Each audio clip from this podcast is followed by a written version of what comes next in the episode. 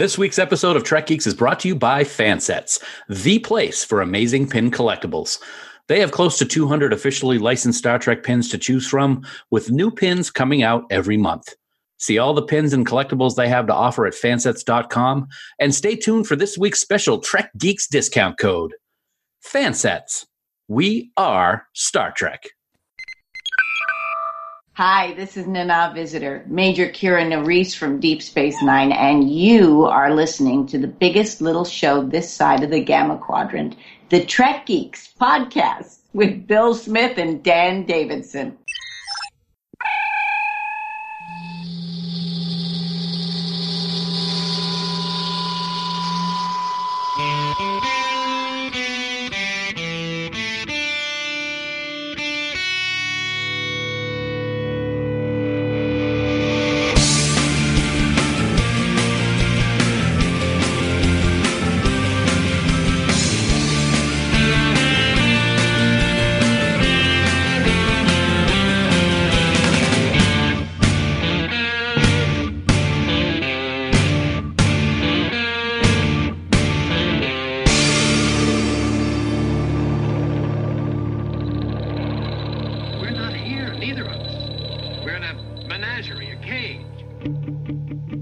Classified outpost at the mouth of the Bajoran wormhole, it's the biggest little show this side of the Alpha Quadrant. You're inde- no, we're not your independent Star Trek podcast.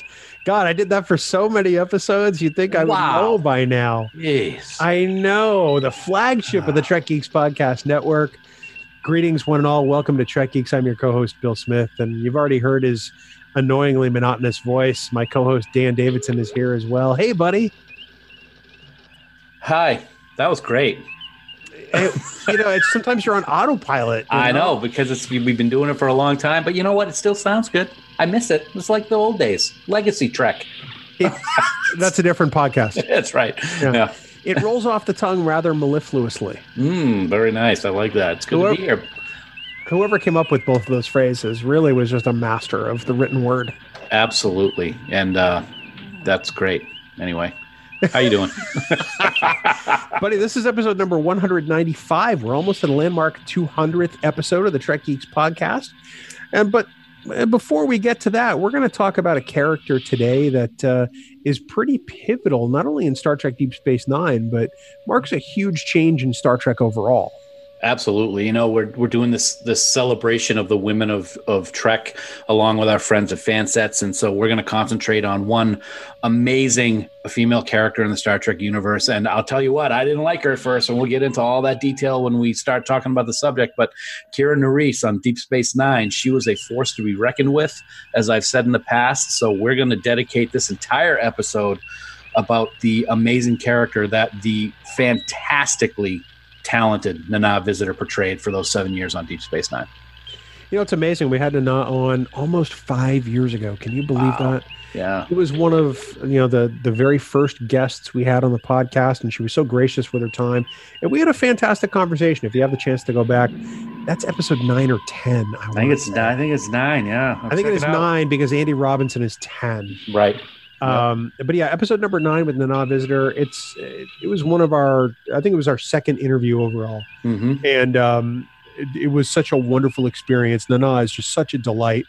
Um, but we're going to talk about the character she played today, and that's coming up in a little bit. What's coming up now, though, is my very talented and, and loquacious partner is going to regale you with how you can get in touch with us. Yes, if you're looking to get in touch with us, you can head right on over to trekgeeks.com slash contact, where you will find a plethora of ways to get in touch with us. Let's see, there's Skype chat, there's email, there's voicemail. You can click on that giant old fashioned rotary dial telephone blue button, all kinds of good stuff. Um, I have no idea what I'm saying. Um, but there's, uh, you know, it's, it's just, it's, it's always fun. Um, plus, there's also the most positive Star Trek group on Facebook, Camp Khitomer. It's our official group, and it's where all the Trek talk is always positive with no bashing or gatekeeping allowed. To join the group, just head on over to facebook.com slash groups slash Camp Khitomer and be ready to be part of a truly wonderful social experience. And as always, we want to thank our wonderful admins, Haley, Jackie, Sarah, and Dan for the amazing job they do running the camp. But please remember, Damn it, Bill. Remember that any comments or messages that you use in any of these places may be used in a future episode. That's my Kira from episode one. Oh, you're throwing it all away. um, that, that's my Kira from episode one because that's that's actually her line. That's pretty uh, good. Yeah, and I, I love. I, one of these days, I'm totally going to Ron Burgundy you, and I'm going to put the most vile saying in the middle of that copy because I know you don't read it ahead of time. I well, I was preparing the show earlier today, and I'm like, okay, I got all my stuff in. I pull it up right now. It's all different. Just that. Right.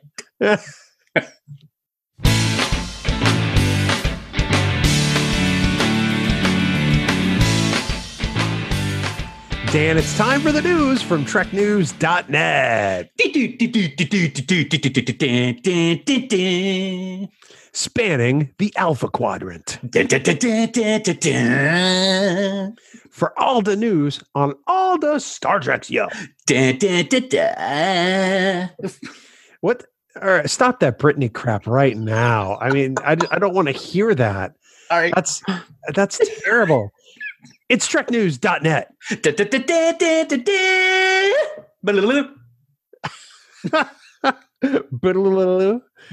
How would you write that out? How would that look? B L uh, A U U U U N A A A N A N A N A. Online at treknews.net. Wow, Dan is the best speller. He's got all the best words. Uh, Dan, first up, speaking of the best things, as we record, Destination Star Trek 2019 has wrapped up across the pond in Birmingham, England, and it looks like it was just an amazingly successful weekend. It does look that way. Yeah. When a when is a Trek convention not successful, Bill? Um, oh wait, Houston, 1982, maybe. Con of Wrath. That's a story for another time.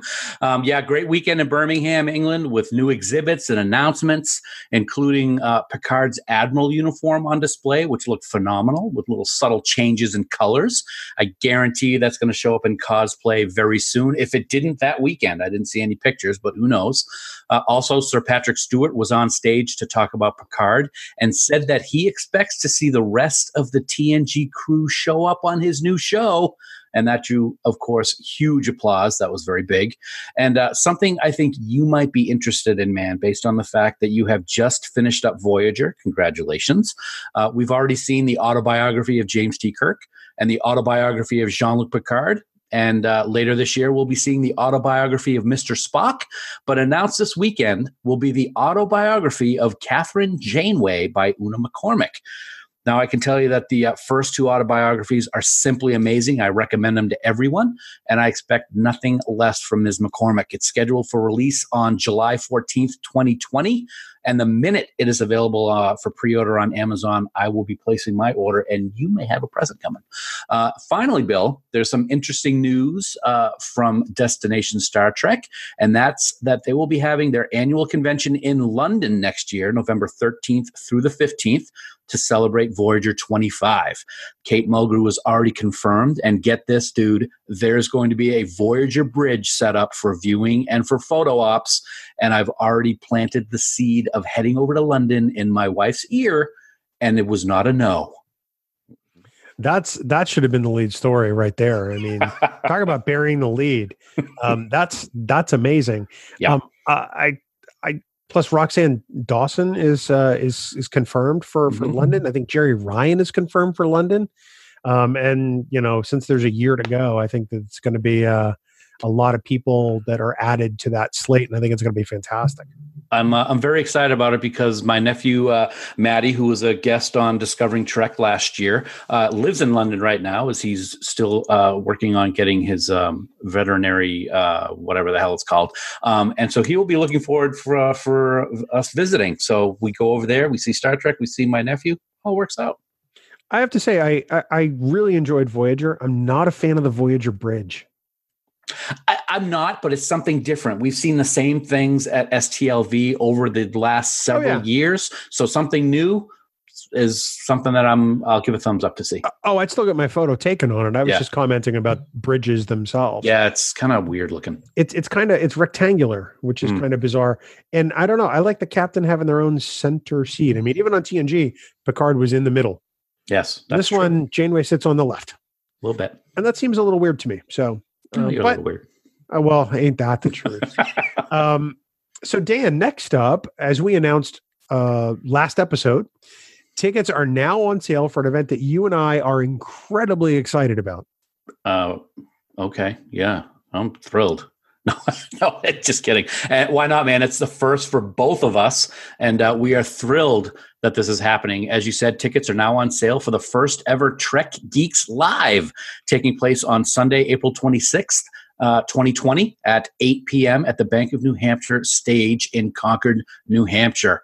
Why Star Trek matters now more than ever is the topic. We, we will, of course, have other things to keep everyone's attention, including a special top secret segment that may or may not include a musical instrument bill. Uh, now, all of our proceeds for this event will go to Granite State Dog Recovery. So pick up your tickets now to have a great night of Star Trek discussion and help the New Hampshire puppies at the same time. It's going to be a great evening. We uh, we're planning a sort of part TED style talk and then part live podcast, and then of course the special top secret segment that Dan referenced just a moment ago. I'm really looking forward to it. It's a it's a 300 seat theater in downtown Concord, New Hampshire, the state capital of of uh, the Granite State. And um, as Dan said, you can head on over to trekgeekslive.com or banknhstage.com to get your tickets for only $10 plus applicable fees. Now, as Dan mentioned, all of our proceeds from the event are going to a great volunteer organization here in New Hampshire. So even if you think you might not make it, buying a ticket directly helps Granite State Dog Recovery and the work they do. So we are very excited. More on that as we get closer. We're about six months away from it now, Oh my God! but but we like to plan. Yes, you're a planner. I'm a planner. And finally, Dan, we are continuing our celebration of the women of Star Trek today with a conversation about Kira Nerys. But our friends at Fansets want to make this episode extra special for one lucky listener. you know, we got the text about this, and I just could not believe it. It's just another reason why Fansets continues to be the best in the business. For the next two weeks, folks, we want you to tweet us and tell us who your favorite woman of Trek is, real or fictional in the Star Trek universe, and why. Now, be sure to tag us at Trek Geeks and use the hashtag Women of Trek. We're going to gather all the submissions between now and Sunday, November 10th, and announce one winner on our November 12th episode. And that lucky person will receive, drumroll, please, Bill.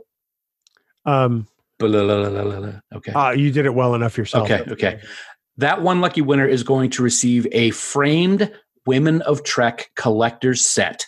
You heard me correctly. And as an added bonus, these pins will be the glitterized versions that you could only get at STLV. Whoa. I I'm floored by that. I mean, that is such an amazing prize. Um, it is a beautiful, like all of the fan sets, master sets, they are a beautiful set. And this is going to be a line of pins that they continue to add on to. So that master set is this year's, but you know, there are going to be other women of Trek pins coming, you know, uh, in in future years. So this is going to be just a, an, an incredible collection for one lucky Star Trek fan to own. And we are so grateful to fan sets for for for doing this for one of our listeners dan this is uh, again they step up to the plate and it is nothing short of amazing it was it was a text that came out of the blue. We were just sitting there one night. I was sitting and doing something at home, and I got a text from Lou. Hey, you guys are doing Women of Trek. Let's do this. And he laid it on me, and I'm like, what? So yeah, pretty cool. definitely well of course dan we love everybody at fansets you know here we are. It's another week another episode of trek geeks another discussion that that fansets is is uh, grateful enough to to sponsor we're grateful that they sponsor it. And you know as we've always stated they are so amazing that when you order pins or pin accessories at fansets.com you're you're going to get the attention the respect and the customer service you deserve because i mean they're they're the best in the business. I mean that's no lie. Yeah, no lie. Not only are they the best in the business, but their product is the best in the business too, man. Case in point, I recently got the Picard family crest from the upcoming Picard series. It is so gorgeous. The colors are vibrant. And the fact that Fansets already has a pin on a show that has yet to be released just goes to show you how awesome they are and how great their relationship with CBS is. You know that with Fansets, you're getting 100% officially licensed products that are second to none. I wish I could say the same thing about my co-host, but in any event, Dan, Oh, as always, for our Trek Geeks listeners, you can get 15% off your entire order at fansets.com this week by entering the word Kira, that's K-I-R-A in all capital letters, at checkout. And this discount code is going to be available to use until Tuesday, November 5th, 2019 at midnight Eastern Standard Time. Fansets. We are Star Trek, and huge thanks to our friends at Fansets for sponsoring this week's episode. Well, Dan, we convene to consider yet another of the amazing women of Star Trek. And this time we're going to focus on a character, as we may or may not have done in the past, allegedly. Maybe. And we're going to talk about uh, the first officer of Space Station Deep Space Nine, Major, later Colonel Kira Nerys. Mm. Um, what what an amazing character! Um, you know, I consider where Kira starts and where Kira ends, and it, it's a pretty amazing transformation. Um, it's hard to believe that our conversation with Nana, uh, where we talked about Kira for for quite a bit, was almost five years ago. I cannot not even believe that. The, that's a long time.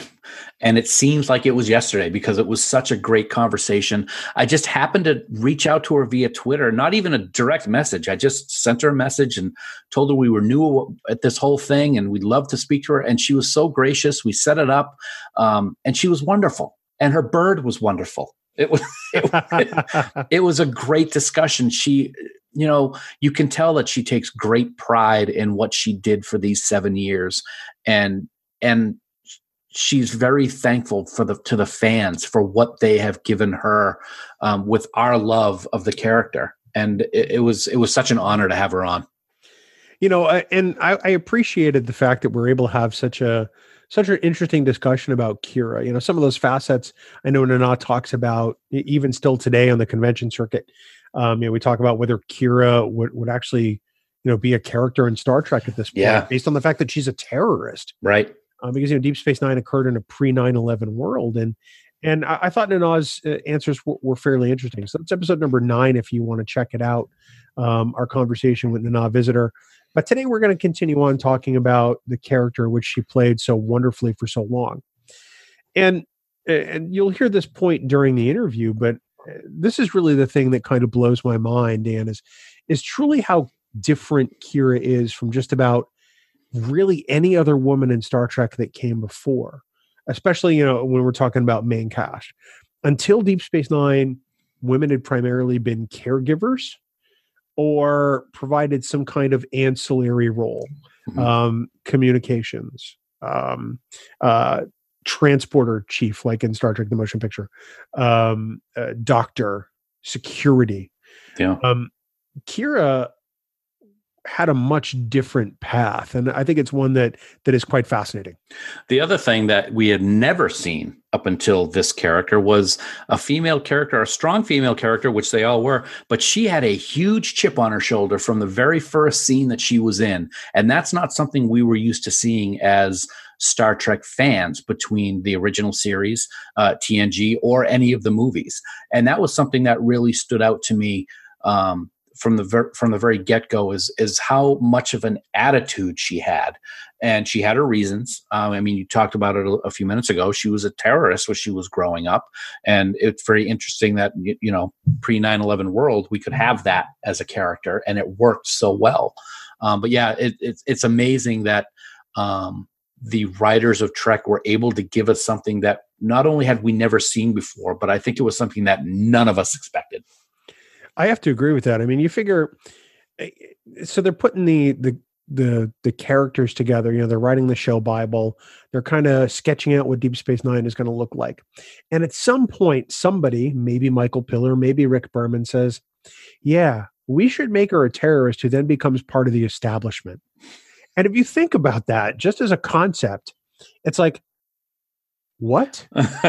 so she you know freedom fighter terrorist wherever you want to call her you know one person's terrorist is another person's Exactly. freedom fighter Yeah. um, depending on your point of view somebody who spent their life fighting against the cardassian occupation all of a sudden becomes part of this thrown together sort of kludged together government um, in a sort of high ranking position in a in a on a space station that becomes pretty pivotal to that planet.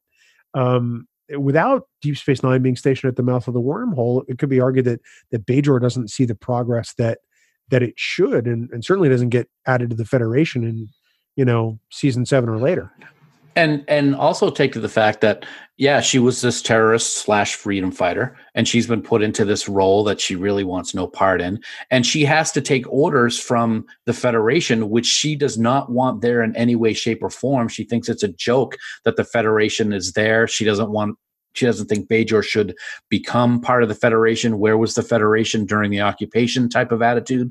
So, right off, right from the very first episode, we see that she's going to be as difficult as possible. Um, but it's interesting that it really starts to change a lot sooner than I thought it would. Yeah. Um, I, I, think a lot of that pivots when she realizes that Sisko really is the emissary, but we'll get to that in, in just a 2nd mm-hmm. um, that opening scene where she's in the office and Sisko kind of shows up and and she's berating whomever that is from the government, you know, with the you're you're throwing it all away.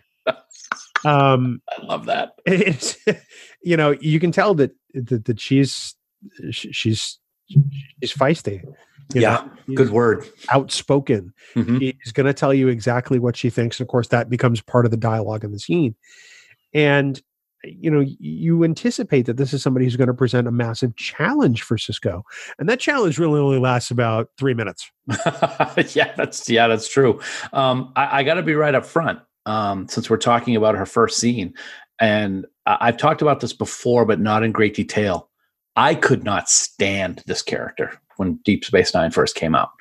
And I think it's partly because it, like we talked about it a minute ago, it was something that we didn't expect. We get this this character with a huge chip on her shoulder. She's already got a bad attitude with Sisko, and they just met. And I'm like, I just don't like it. I don't like the way she talks. I don't like the way that the that Nana is portraying her. I didn't know Nana at all before Deep Space Nine and any of her other roles that she may have done. But it was just so I kind of was Kira in that I got off on the wrong foot with this character right from the get go. But that too changed fairly quickly. Do you think that was the idea? Maybe. I mean, we've seen a lot of times with characters that you love to hate, um, but I, but a little bit different in this one. You know, maybe they're like, all right, let's get people fuse lit right away with this character, and then we'll take it from there. You know, one of the beautiful things about Star Trek Deep Space Nine is they introduce conflict between the main characters. You know, sort of the opposite of of the Roddenberry rule, where you know the main cast, the crew of the ship had to get along, and any you know conflict was resolved by the end of the episode, and it, it really wasn't all that big of a conflict. But here is somebody who really resents the fact that, that it looks like they're being occupied again, even though they're right. not. Yep. Um, and it, it really sets that, like you said, that relationship off on the wrong foot, both with Benjamin Sisko and with the viewer, because we're used to the first officer being somebody that the captain has complete trust in mm-hmm. somebody who you know holds up the best ideals of starfleet somebody who you know you know can can command the ship if something happens to the captain and we meet this person right away and none of those things appear to be true it's interesting what you said. Wasn't it in this in in emissary part one, um, talking about how it's almost like they're being occupied again? Wasn't it Sisko who said we're here to help, and her reply was that's just what the Cardassians said sixty years ago, or something along those lines, if I remember correctly. Yeah. So yeah, absolutely. Um, it's it's an interesting way to start a portrayal of a character by having her so in your face, your face, uh, right from the get go. Um, and then we kind of see those layers peeled back uh, as the series progresses. We do, and and I think that it's probably one of the more masterful things about the way this character has been created. Uh, I initially we're not. I don't think we're supposed to like her, but it, it's very quick that that we learn that she's on our side, and and she's one of us. And I mean that you know using air quotes, meaning you know she she's one of those people on whom we can rely. She she demonstrates during that pilot that she is not only able to command and make decisions for that station, but she she does so rather well. Um, position make she's the one who makes the decision to move the station, right? Mm-hmm. You know, to the mouth of the wormhole. Yeah. Um, and she essentially stakes Bajor's claim on on that end, and I I think it's brilliant, and I think that the Bajorans have Kira to thank for really a lot of their destiny in that moment. And um, I think um, I, I think right off the bat, Sisko kind of probably smiled to himself, knowing that he got a first officer who was going to challenge him and who was not going to be a yes woman to him and is going to, you know, throw her hands up in the air and turn her back to him when she doesn't agree. Because um, we see all that happen in the first 10 minutes. Um, so, yeah, very interesting. And, and the only thing I, I, I really miss about the station around the uh, Bajor's orbit is that was pretty pretty, pretty pretty, pretty pretty, pretty pretty. That was very pretty. Is what I meant to say. So yeah. Hashtag pretty pretty. Sorry, Dan. You look pretty pretty today. Thank you. Thank you very much. well, okay, so so so let's talk about her and Sisko because you know, like you say, that relationship gets off on the wrong foot, and we learn pretty quickly that that Kira really kind of has to balance a line. Um, on one side, there's her relationship as Sisko's first officer, and on the other side of that equation is, you know, Kira Nerys as a um, uh, woman person, of faith. Yeah, thank you. As a woman of faith mm-hmm. who believes that that this person is the emissary to the prophets, the person that her people have been waiting for. Right. Um, and and that really kind of puts her in a delicate position. It's not something they they talk about between the two of them for some time, but you know, I, you can see that at times there's conflict there because she reports to this person, but mm-hmm. he's the person who's supposed to lead in more ways than one. Right. So when you're going to disagree with him, how do you actually do that? Will will he not look down upon, upon you as the emissary, um, or will he look down upon you as the commander of the station? And it's interesting how this how the the series progresses. And and I don't think I'm jumping uh, ahead because it's part of this discussion point. That fine line she doesn't really cross very often, but when she does it's really well done. The perfect example that comes to mind is um, I, I, um, I apologize, I don't have the title up the top of my head, but when they're on the Defiant and Sisko is injured and is in and out of consciousness, and she's taking care of him, and she's talking about you can't die, you're the emissary to the prophets, and she's talking about her faith and telling the religious stories. That's the best example of what she feels on the inside all the time but can never really portray it outside except for a very few instances. See, now I'm trying to rack my brain thinking of what episode that is. I don't think it's Starship Down. I think it is. Is it? Okay. Um, isn't that the one that is uh, co-written by David Mack? Oh, I'll have to find that out. Uh, that'll be interesting. Um, Starship Starship Down. Yeah, is that the one where they're in the atmosphere and they're battling the Jem'Hadar it, without sensors and stuff? Yeah, I, will have to, I'll have to We'll have to figure that out. Yeah, people know. Yeah. I'm, I'm pretty sure it is. Um, yeah, it is actually. Okay. Um, yeah, co-written yes. by, by by David Mack and and John Ordover. Nice. So, um, David Mack yeah. is awesome. Yeah, he is. That's a great episode. Um, the other thing too is that you know Kira not only has to has to balance that line, but you know, disagreeing is one thing, but does eh, does her agreement with him at times does that conflict her because there are times where Sisko makes decisions that i'm sure are not in line with what she believes as far as her faith mm-hmm.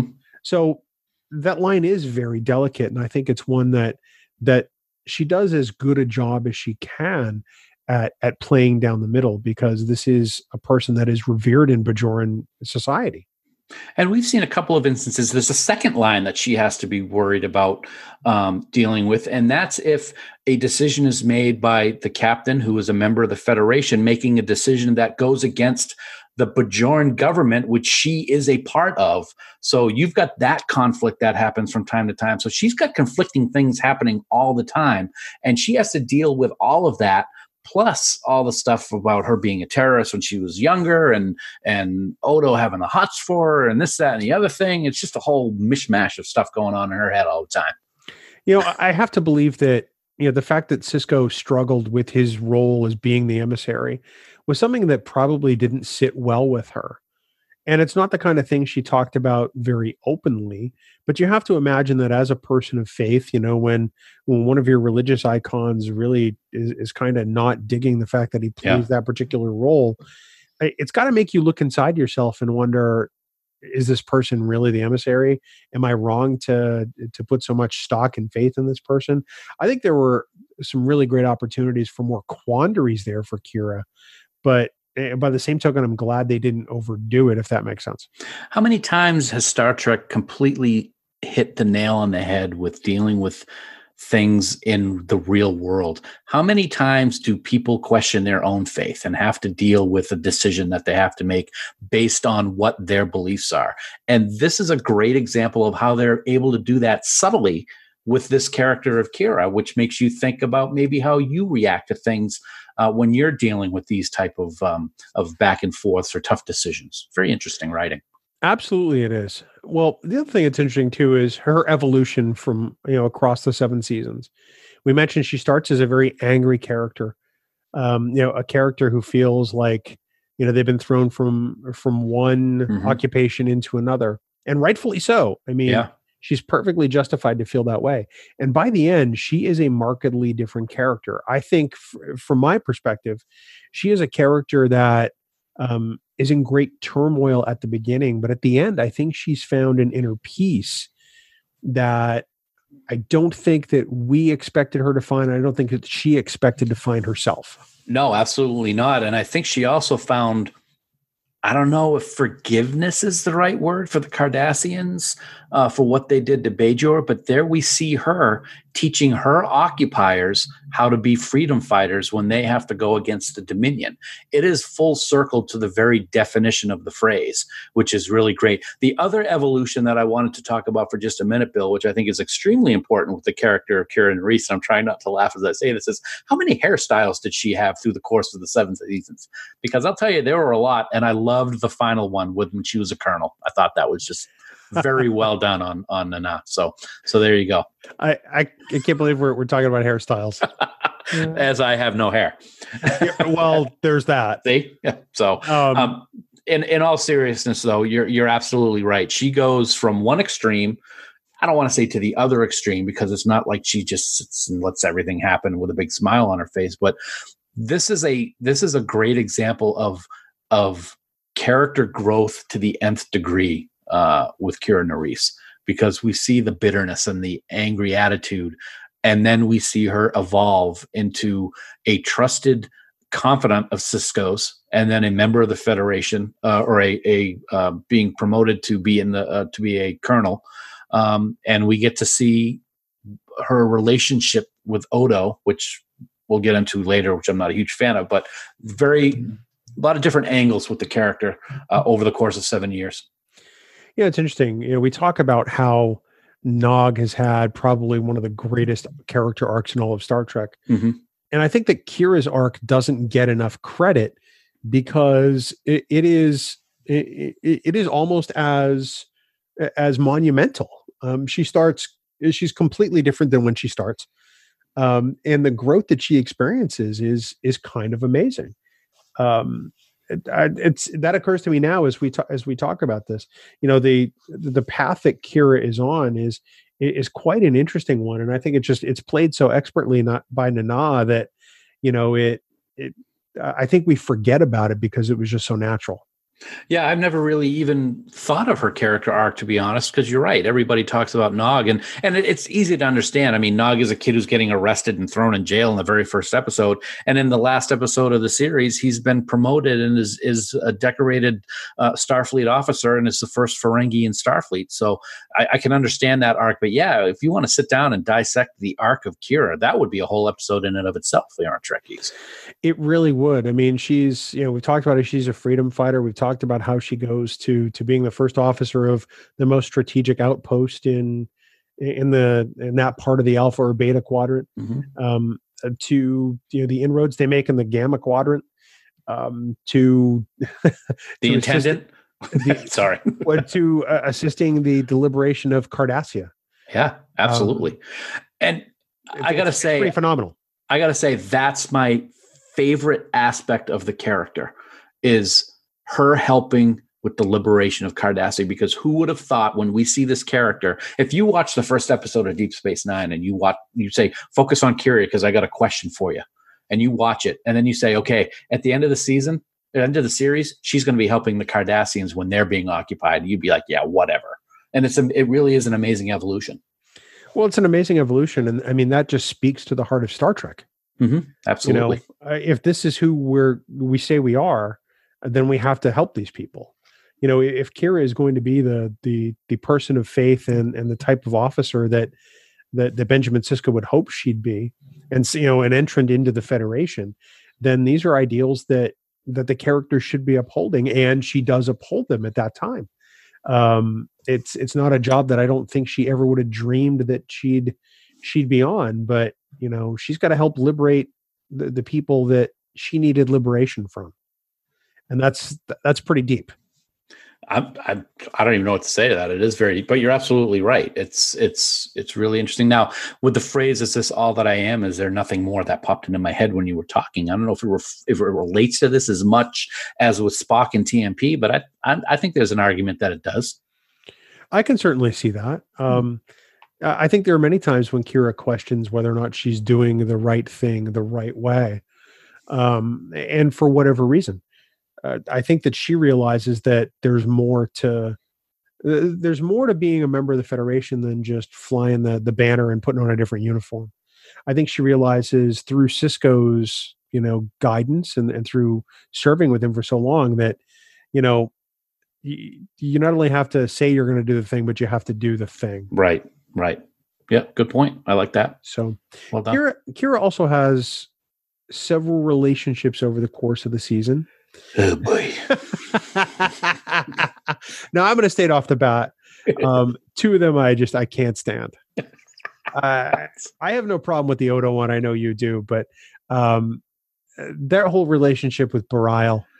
Um, can I just say I'm glad they killed that character off because I was really tired of that guy. I mean, his best acting was when he was like sitting in the sick bay with that like metal plate in his head. so I just I, I, we have talked several times about the fact that some that most of the time relationships in Star Trek just don't work. They don't come on across on screen. I think as the writers mean them to come across. Bareil, I can't remember which I said was worse, Bareil or Shakaar, because they both sucked. I just was not a big fan of either. I got to go with Bareil. And then we had the Mirror Universe Shakaar flapjack show up. I thought that was kind of crazy too, but she just does not seem to have good luck in the relationship department. And then we have the Odo relationship come on. And yes, I'm not a fan of the relationship. I'm a bigger fan of the relationship than am of the other two gentlemen. Um, but I just I thought it I thought it lessened the characters. And I don't think Nana and Renee were overly joyed to see that this is where their character arc was going to go. It just, you know, you know, how many times can you just look at the camera and look at Odo make his silly smiley face and and Kira give her weepy eyes? So I don't know. Tell me how you really feel.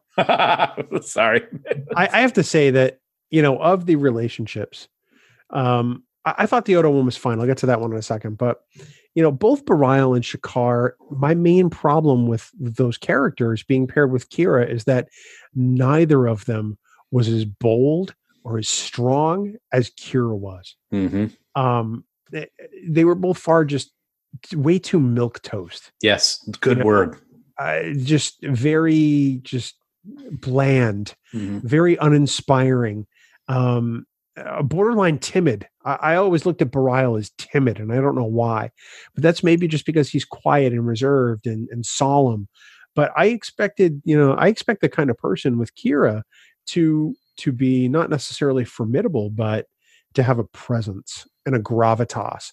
And I'm sorry, Shakaar does not have that. No, gosh, no, neither one of them did. Was, no. Now I will give Odo credit; he's got gravitas.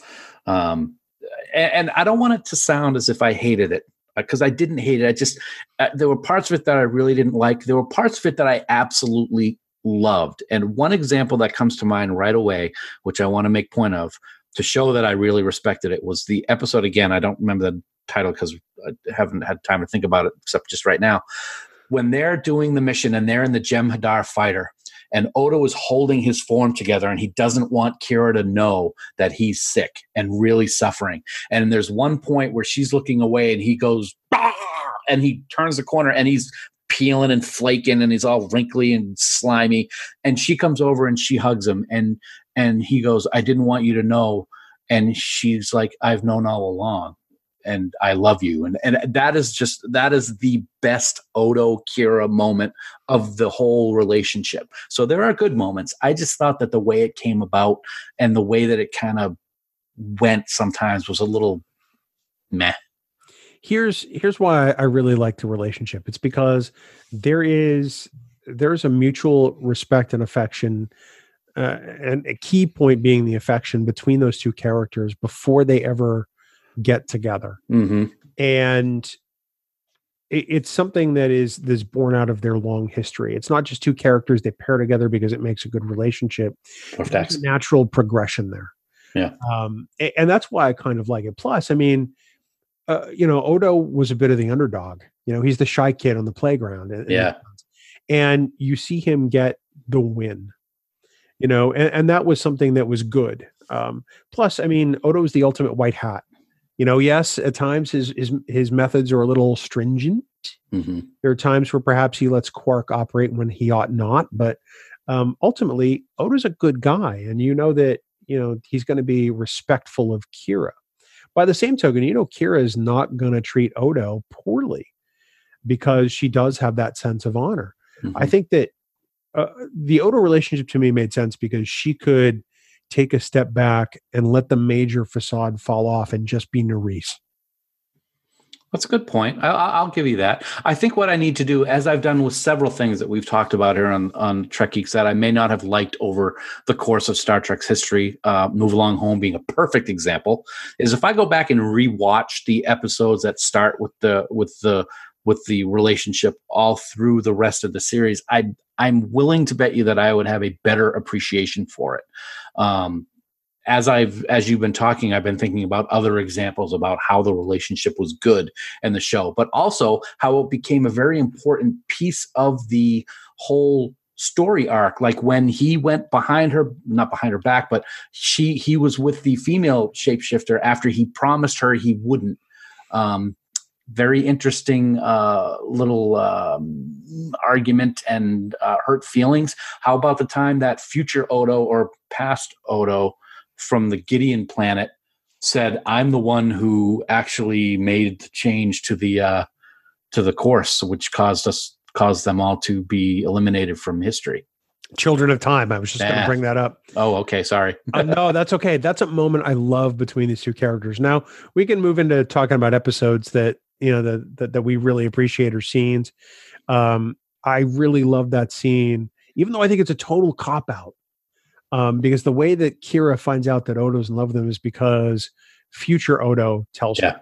Mm-hmm. Because regular Odo is in a containment field. Yeah, exactly. Um, yeah. Because of the the whatever is the atmosphere or whatever. Mm-hmm. I, I can't remember off the top of my head, but and it is such a beautiful moment where she comes to that realization and he finally pours out his feelings he looks a little more like a humanoid yeah you know he's he's had a lot of time to think about it he knows she's only there for a brief period of time and then he essentially sacrifices the entire colony so that she can continue to live on. Yeah. And that's really kind of mind blowing. It, it, says how how much he loves her. Mm-hmm. And it really kind of puts Odo in a bucket in a really bad spot when he finally rematerialize. I'm like, wow, Odo, Odo, really just screwed Odo. Odo in a bucket. that was great. Hashtag Odo in a bucket. I like that one. But yeah, it's it's a very it's a great scene. You got the, the you know the the field and the wind blowing, and you can see that smile on his face, which is more of a real smile. And and and the thing that surprises me about that though is that she acts so surprised about Odo's feelings. And I I didn't think she was that blind. It's pretty obvious to everybody on the station, even Quark, how he feels about her. And she's the only one who really never saw it. That just didn't really always make sense to me. It it it's that episode blows my mind because it allows an entire civilization to just disappear. Zing. Based on love. Hmm. And You're better really, off without it, and I'm better off with a mine. Oh, yeah. Whatever. Um, I, it's one of my favorite episodes of Deep Space Nine. Um, Great, it's a good episode. But when I think of other, you know, Hallmark Kira episodes, uh, even just in season one, I can look no further than two in particular. Progress, mm-hmm. because that episode with Brian Keith is one of the best Kira episodes ever. Yep. She's forced to confront her her society, her her what she believes about Bajorans to get this one guy out of there. And then of course duet. Duet. The, the season one standout with Harris Yulin as as Aamin Marritza or Gul Darhe'el, depending on what you believe. Um, two amazing performances, one earlier on in the season, one later, but um, they really kind of give you the sense of of who Kira is and what she's willing to do. Hmm I had both of those on my list. They're both fantastic examples for her to burn down that house in uh, in progress, or the the little she throws the fire Yep. on the roof there. That's amazing. Second skin is one that I think is a fantastic Kira episode. Um, she gets she you know this is she's she forms a relationship with her hated enemy, the Cardassians. Um, I think that's a, a very strong Kira growth story. Um, and I also love Heart of Stone. And what's funny about Heart of Stone is that it's not Kira, but it's a strong Kira story. Right. So uh, I think that that's a really good one. And uh, I also threw in as an honorable mention um, Wrongs Darker Than Death or Night. Um, it's like you're in my head. Because, because we get to, she finds out that, yeah, her mom was a collaborator and was a collaborator with her sworn enemy of all existence, Gul Dukat. Awesome storytelling. It, it's fantastic. That Yeah. that one alone, uh, written by uh, Ira Steven Behr and Hans Beimler. Um, It's fantastic. Well, you get a little Bajoran orb action in there. Mhm. Um, you get a whole bunch of Marc Alaimo, which I'm okay with. Absolutely. You get you get Kira's mom. Here's That's- mom. It's it's a fantastic story, and I think it provides some really important context to Kira, and it really kind of rocks her world. Do you have a favorite line of Kira's that really stands out in your head? Oh boy! I mean, I know there's a lot of them. Um, Well, I mean, you get the sense. I'm going to go back to the to, to the pilot for a second, emissary. You get the sense of who Kira is going to be for the rest of the series at the very end of the episode when she's having that dialogue with Quark, and she says to Quark, "You know, you better take that hand off my hip, or you'll never raise a glass with it again." yes. and that tells you precisely who Kira is Mhm. and it telegraphs who she's going to be for a good chunk of the series. Yeah. And I, I think it it also telegraphs who Quark is, but I, I like that scene in particular because it's a great jumping off point for those characters. Yeah, I think one of the best lines. It's one that always stands out. The way it's delivered, and and when it's delivered, it's in season seven's "Tacking into the Wind." Damar says to kill her and my son, the casual brutality of it, the waste of life. What kind of state tolerates the murder of innocent women and children? What kind of people gives those orders? And Kira goes, "Yeah, Damar. What kind of people give those orders?"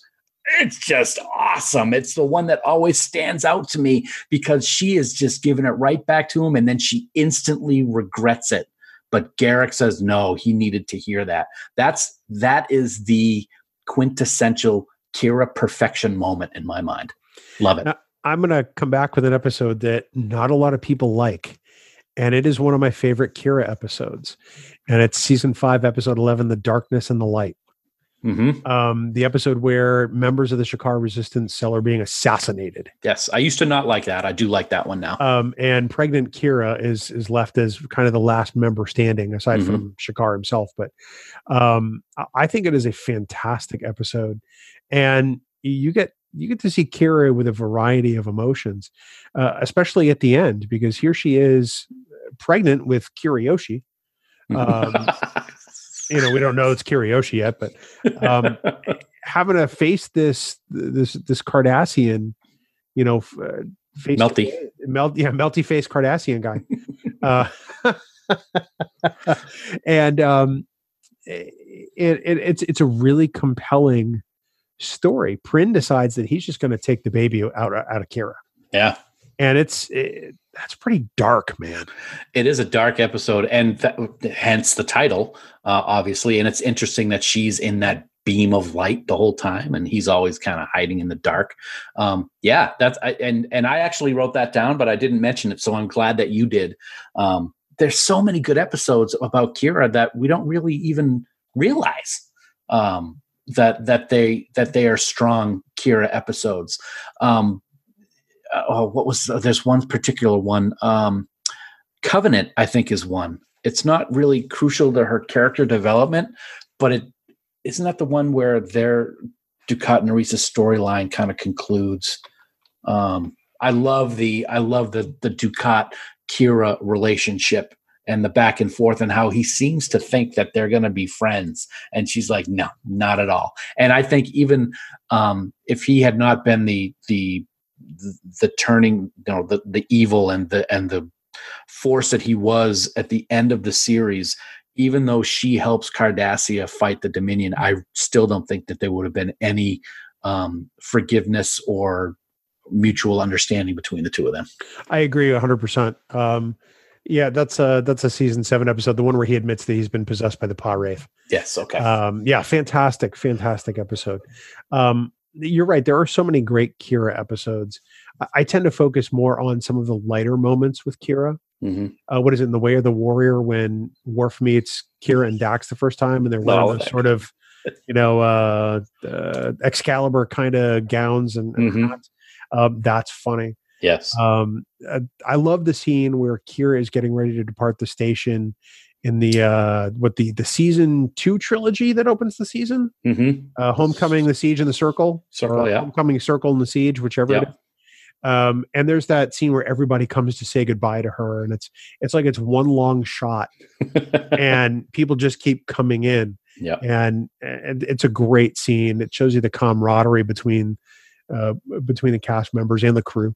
Um, but th- there's so many moments like that.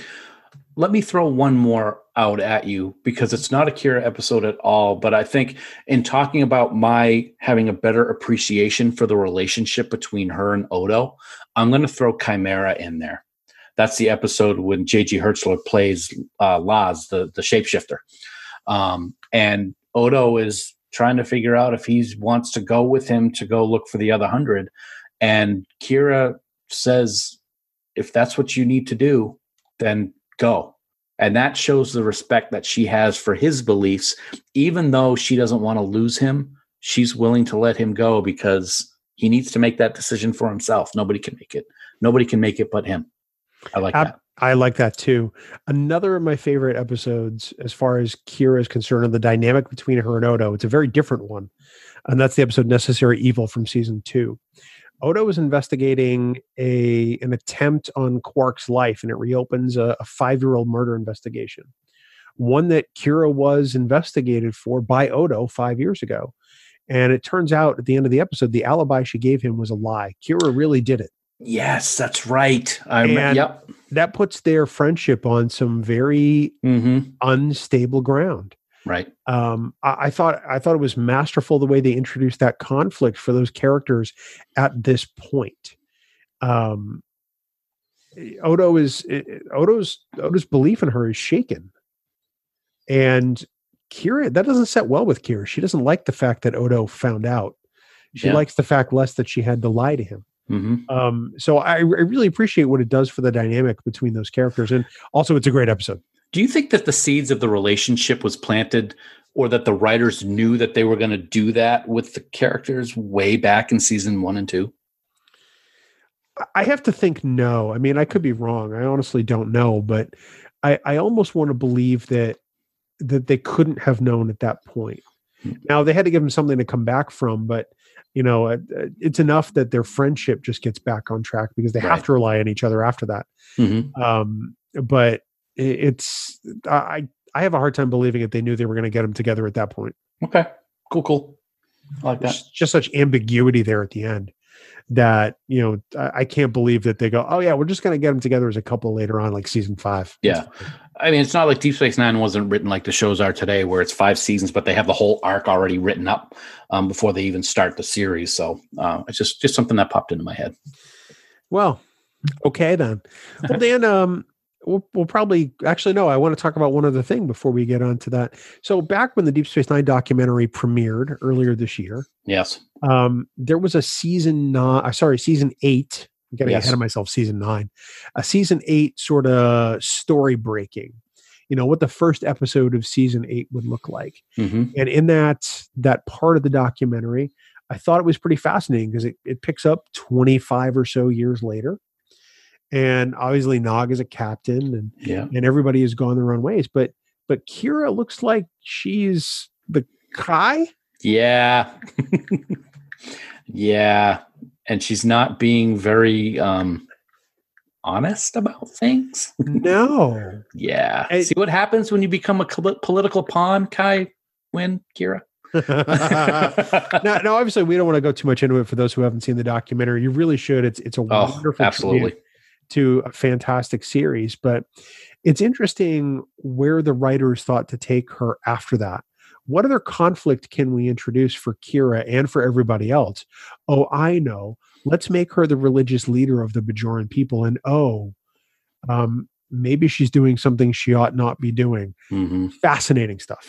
It really is, and and you know, you you think about how much she despised Kai Win. I don't know if she despised Win because of Win or because of the whole how you had to, you know, juggle politics and religion in that role, and then boom, she's the Kai, and it's going to be like what what threads had to be pulled on that sweater to make that happen because it just that was a shock and a half and it was a good shock i think you're like oh my god what's going on and then as you find out like you said we don't want to give everything away but then when you find out what's going on it's even more of a what the heck is happening uh situation and and the fact that they only showed us what the first episode would be like was really aggravating it's it's mind blowing. You figure when we leave her in, in what you leave behind, she's essentially in command of the station. mm-hmm.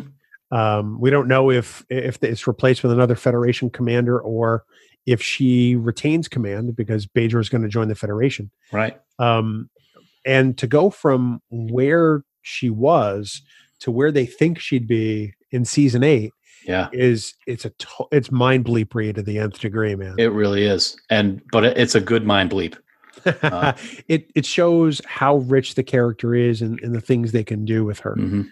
Um, Yeah. So anyway, that's that's our kind of women of Star Trek retrospective on Kira Nerys. Um, I, I love t- talking about these characters because they deserve these types of examinations.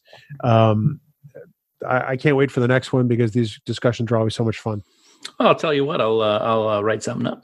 We'll schedule it. How's that? Oh, will you know? no, I, I agree. It, it's it's been great that we've done this a few times now, and it really gives us a better understanding of these characters. And like we just had a moment here where I'm now going to go back and watch something to see if I can get a better appreciation for something. So it opens up all kinds of doors. Don't you It- think? It truly does. Uh, Dan, you know what else opens up all kinds of doors? Knowing five year mission. Oh wow, very. I'm just going to throw that out there. Um, they provide every last note of music you hear on the Trek Geeks podcast. They themselves podcasters on our podcast network with Five Year Mission, the podcast. We love everything these guys do, and their podcast is no exception. If you haven't checked it out, you really should. It's available on on Apple Podcasts and Spotify and Google Podcasts and wherever you can get fine podcasts in your ears. Um, but definitely check it out. They're uh, their fourth episode, I think it is, just was released, Yeah. and um, it's great stuff, man. When is it not great stuff with Five Year Mission? Everything they do is gold. They're That like is- Rumpelstiltskin or something. Farkle that- Stiltskin. Wow. See, oh, good. Bill's first Farkism on the show. I like it. But you know, you know, we're sitting here laughing and sitting here laughing. I should say. Go ahead. Well, but we want everyone to head out to fiveyearmission.net, download all their music, or buy the CDs. We love physical media. Oh yes. and then go download Five Year Mission, the podcast, because um, they're having great discussions about their music, about other music, about Star Trek. It is just fantastic stuff, Dan. We love them. And like I said, we were sitting here laughing, but you know, it was a sad day, my friend, when oh, I'm getting all choked up. He was diagnosed with xenopolycythemia. You remember that? Rare but deadly. And the band had to accept the fact that there was nothing they could do. Thankfully, though, they came across that asteroid Yonada and the high priestess, Mykira Rittenhouse. And with the help of the Oracle, they cured him and he could continue to create beautiful music for the entire galaxy. For the world is hollow, and I have touched the Fark. It sounds a little dirty, but uh, but that's okay. I, I, I, I, I, am without speech. That's For the world is hollow, Yeah. and I have touched the fark. I, I don't know if for the Fark is Hollow would have worked any better. It might have been a little better. Um, it just it. I have touched the sky. I have touched the fark. Fark. Oh. If you say it quick enough, it sounds like I have touched this guy.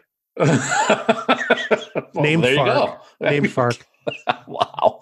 Anyway, fiveyearmission.net. Yeah, fiveyearmission.net. Please go buy all their CDs. Um, yeah, of course. Don't forget, in addition to Five Year Mission, the podcast, and Trek Geeks, you can support the Trek Geeks network of podcasts by subscribing to bonus content on Patreon. You get access to content you're just not going to get anywhere else. You can see our annual supporters pins from fan sets and even get raw, unedited audio of our podcasts, along with a whole bunch of other perks, Dan.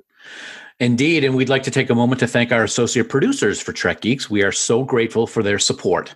Adam Sanders, Brandon Everidge, Heather Sohn, John Krikorian, Rick Tatro, Trey Womack, Sean Lynn, Shane Murray, Tim Robertson, Tim Serdar, Vikram Bhatt, Greg Rozier, Andy Fark, Kimberly Francis, Ron Robel, Brooke Horton, Christina Werther, Jim McMahon, and the glorious and wonderful Conrad Hutchins.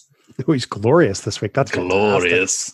We also want to thank our Trek Geeks producers for their support. They are Ken Tripp, Casey Shafsky, Charlie Mulvey, Chris Trebuzio, Craig Ewing, Eric Extreme, Jackie and Chris Hackney, Leonel Marchand, Matt McGonigal, Mike Bovia, Harry Michelson, Patrick Escudero, Sean O'Halloran, Peter Craig, Ben Russett, Ken Bird, Jamie Rogers, David Hood, and the lovely and talented Jess Vashon.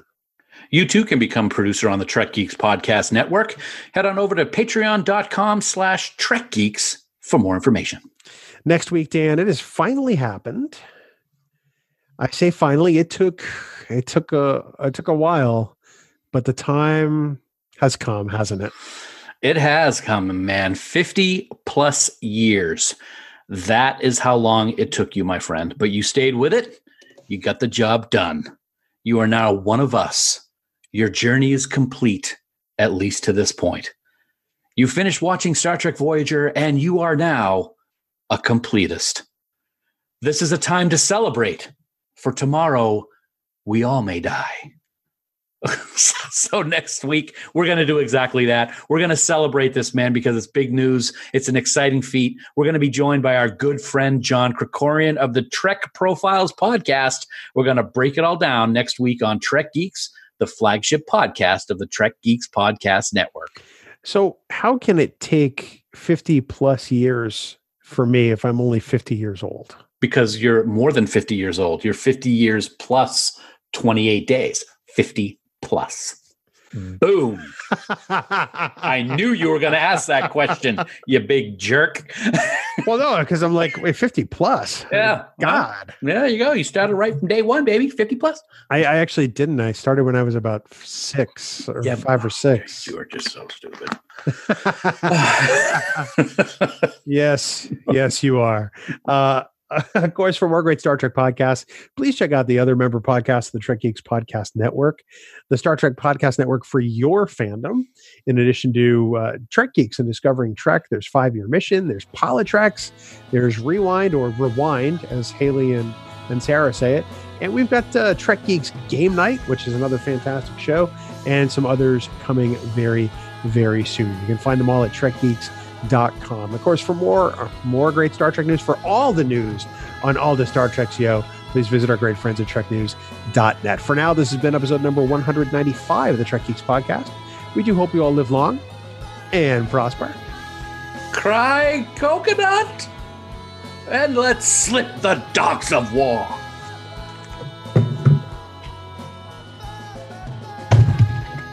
what are you doing? Doesn't he spin in his chair in that scene or something? I just broke my Oh. knee. While he's saying cry havoc, uh, yeah. Yeah, okay. I just want to do one last thing for the video, people. You're going to cry, oh, I busted my kneecap. sure did. Yeah, way to go, genius. Music for Trek Geeks is provided by Five Year Mission. They are writing one song for each episode of the original series. Download their music at fiveyearmission.net. Trek Geeks, a Star Trek podcast, is a production of Coconut Media Works, executive producer Bill Smith. For even more Star Trek discussion, check out Discovering Trek, a Star Trek Discovery companion, available on Apple Podcasts, Spotify, and discoveringtrek.com.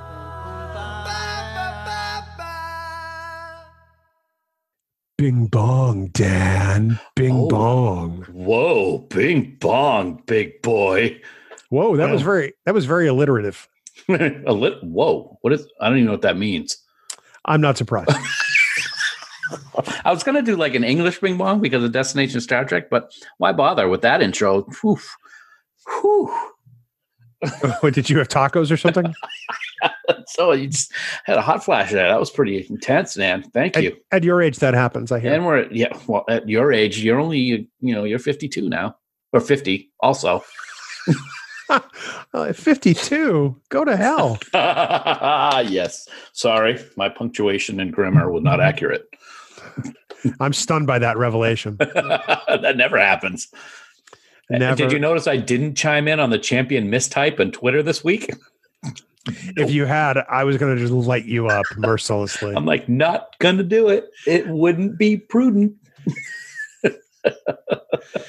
yeah, Anyway, not so prudent. So, uh, so we're back in the saddle. I'm over my yes. hellacious cold. It's- it was it- terrible. Yeah, you were not feeling good at all. So I'm glad you're feeling better. You're looking good. Um, I had a little bout of something over the weekend. Uh, so this is why this is getting out a little later than normal. And that was, I wanted to die Friday night. That was horrendous. So, but I'm all good now. A little about a what? Shore leave, Admiral. Uh, you beat me to it. I was just about to say it. Uh, you you you were a little slow on the draw, so I I'm wasn't sure you knew where I was going. I, I knew where you were going. Yeah, wonderful stuff, that Romulan Linnell. Mm, Twenty-two eighty-three. yeah, 2283. It's a good year. Good year. We didn't get Takes- the. Well, yeah, it takes the stuff a while to ferment. It does. Speaking of wine, we were going to, um, uh, well, Romulan ale wine, whatever. Uh, we were going to crack the Chateau Picard this weekend, but because I was under the weather, we didn't. Nice. Yeah, so we'll do it later. I, I we expect a, a full-on review. Um, you'll you'll have it. Maybe I'll maybe I'll do it live on Trek Geeks one day while we're recording. I'll be like, mm, you could even you could even do video of it, and we'll we'll we'll post it. okay, I can do that. Drink it right out of the bottle like Van Sitters did. Um, what don't you really mean drink it out of the bottle like Dan Davidson does normally? you have no video proof of that. Except normally it's packed in a paper bag, and you're sitting in a back alley And somewhere. it's called Mad Dog 2020. Thunderbird. Boone's Farm strawberries. Um, you're the only person I know that calls Franzia juice boxes. it's, it is juice. It- Mm, grapes that burn. Sorry. I so many comments. None of them are good.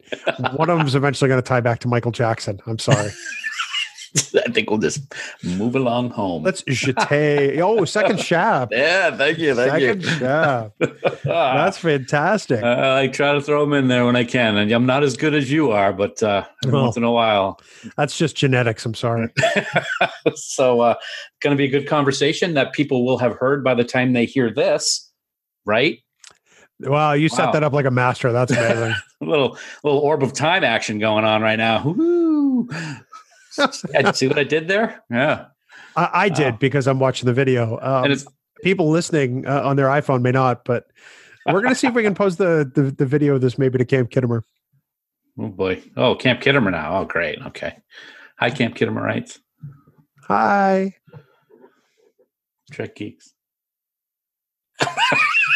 Are you ready? Now do it. So you, you when the green uh, rectangle is around your box, that means the videos is focusing on you. Oh, all so right. you, you probably want to wait Oh, until okay. that Then happens. I'm just gonna go like that and go ah Trek geeks ah Trek geeks ah, la, la, la, la, yeah okay. Put me in front of a camera and just weird things happen. So many places to take all of this. None of them good. None, none at all. None. Yeah. Um, I've got so many thoughts, but uh, this is a family show. Apparently. Sorry, I had to yawn in the middle of the sentence there because you So am I borrowing you? Yeah, actually, you are. All right. Um,